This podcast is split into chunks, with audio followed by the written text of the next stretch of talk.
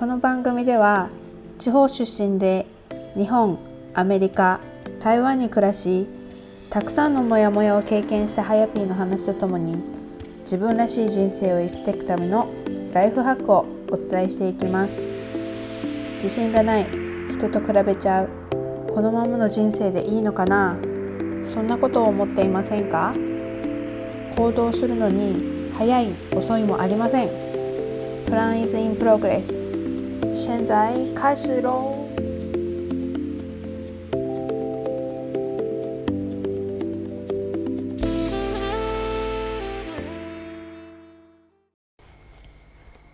皆さんおはようございます。Good morning 早安はやぴーです。と8月に入ってやっと梅雨が明けました。はい久しぶりに青空を見た気がします。今日は洗濯機を4回も回してたくさん干しました久しぶりにシーツとか布団とかも干せて本当に今日はちょっと寝るのが楽しみっていう感じですはい。と今日は何の話をしようかなと思ったんですけど、とまあ、台湾人と知り合ってちょっと価値観が、まあ、変わったお話をしようかなと思うんですけどなんかこう皆さんの中で価値観が変わる印象的な出来事とかってありますか？なんか、まあ、私も結構いろんなことであなんか価値観というか印象に残るあの出来事っていうのたくさんあるんですけどあの、まあ、その中で、うん、今回は台湾人の子に教わったことをちょっとシェアしていきたいと思います。でそもそもこの台湾人と知り合うきっかけなんですけどあの私が大学で、えっと、第二言語を学ばなければいけなくてあのまあ、たくさん選択肢があったんです。韓国語アラビア語フランス語ドイツ語中国語スペイン語とたくさんある中で、まあ、ただ単純に本当に単純な理由で、まあ、日本語に一番近い漢字を使っている言語として、えっと、まあ中国語何気なく選びました。でそしたらゼミのクラスの中に台湾人の留学生がいてでその子がと仲良く話していたらまた別の台湾人の子をご紹介してくれました。でそれがサラっていうあの今でもすごく仲良くしている友達なんですが、まあ、その子との出会いがあったりあとは、まあ、その子を通じてあの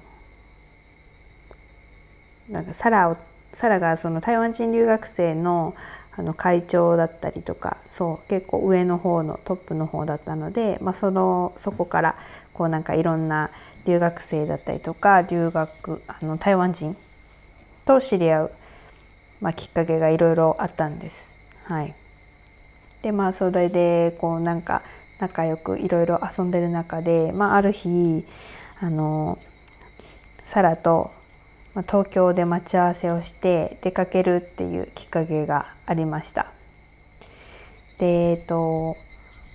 そした時にサラが、ま遅刻をしてきたんですよ。で結構まあその時私が遊んでいた、まあ、台湾人の子とかが、まあ、なんだろう時間にちょっとルーズだったりとかあとはドタキャンがあったりとかまあいろいろあってでまあもうサラとはもう気心が知れてるので、まあ、その時にちょっと切れちゃったんですよ。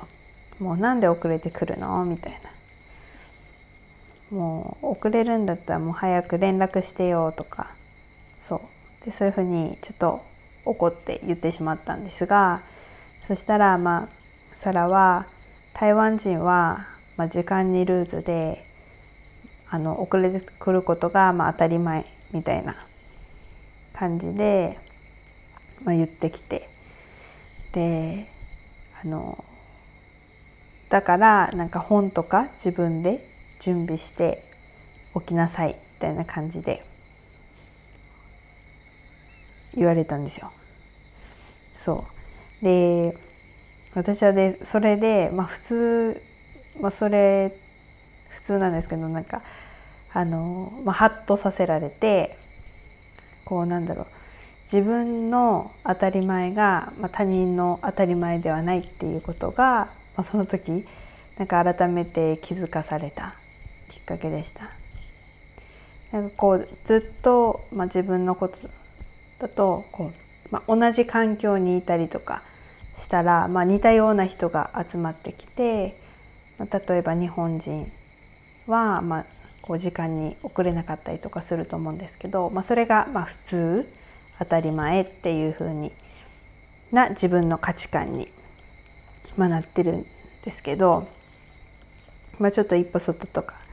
出たりとかしてあの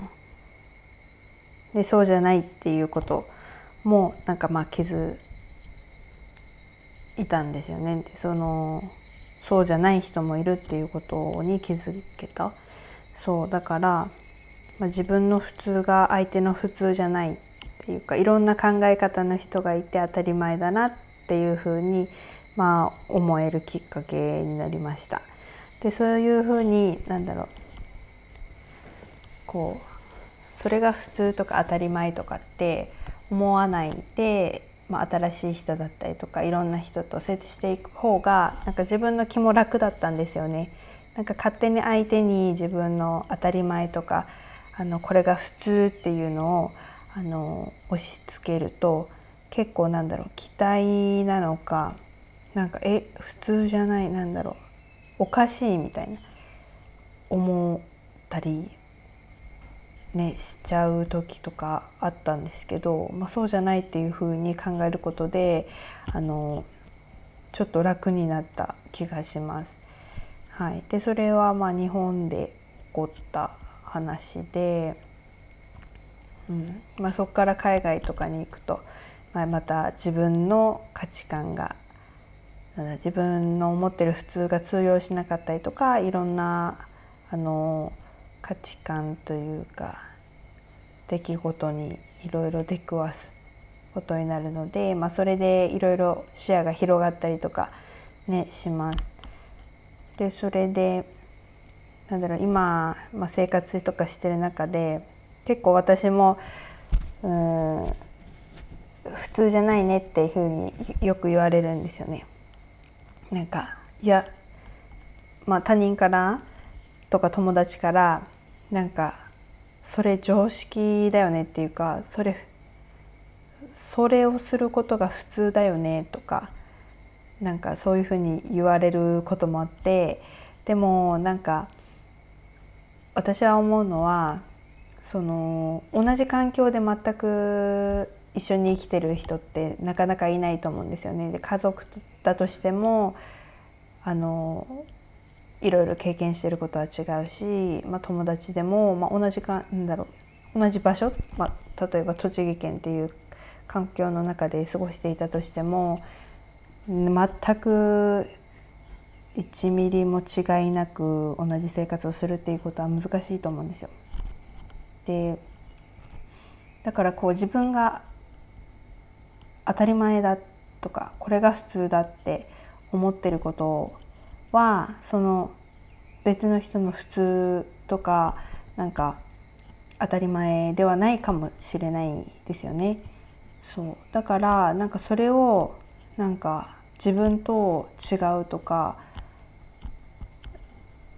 あのおかしいからってなんかそういうふうになんか責め立てるじゃないですけどえなんかそれおかしいよ変だよっていうのってちょっとなんか違うなって思うんですよね。うん、そうでなんだろう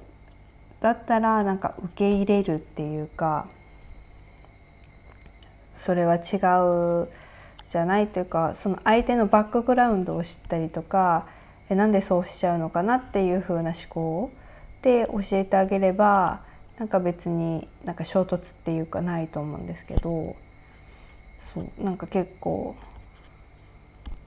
まあ、結構っていうかそうなんか「え普通じゃないよね」とか「えそれ変じゃない?」とか結構言われるんでいなんか私が非常識なのかなとかなんかいろいろ思うんですけどでも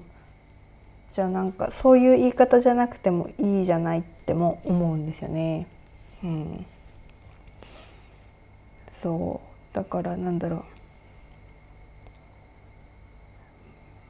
まあ、今今回っていうかこれでお話ししたかったのは、まあ、自分の当たり前がま他人の当たり前ではないっていう話でまあ違いを受け入れるというかそうがなんかできるようになったらなんかもうちょっと自分の心も楽だしなんか他人を受け入れることもできるのかなと思って、はい、私は今思そう考えています。まあ、こんな感じどうですかねなんか皆さんの価値観が変わったりとか、まあ、自分の当たり前が当たり前じゃなかったっていうところの経験だったりとか、まあ、人から「えなんかおかしいよね」とかっていうお話があればぜひぜひ私にあのシェアしていただけたらすごい嬉しいです。うん、では今回はあのこの辺でエピソード終わります。インスタグラムでもあのポジティブの発信をしていますので「プランイズインプログレス」のフォローをお願いします。とこのポッドキャストのサブスクライブもよかったらお願いします。で感想や聞きたいことがあればぜひぜひインスタグラムか早瀬ゆきアットマーク gmail.com までよろしくお願いします。そう最近あのインスタグラムの方ではあの IGTV であの朝活っていうことで朝ちょっとしたあのライブビデオ配信をしていたりとかもするので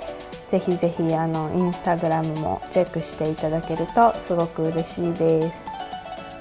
はい、じゃあ今回も聞いてくださってありがとうございます。ではまた次のエピソードでもお会いしましょう。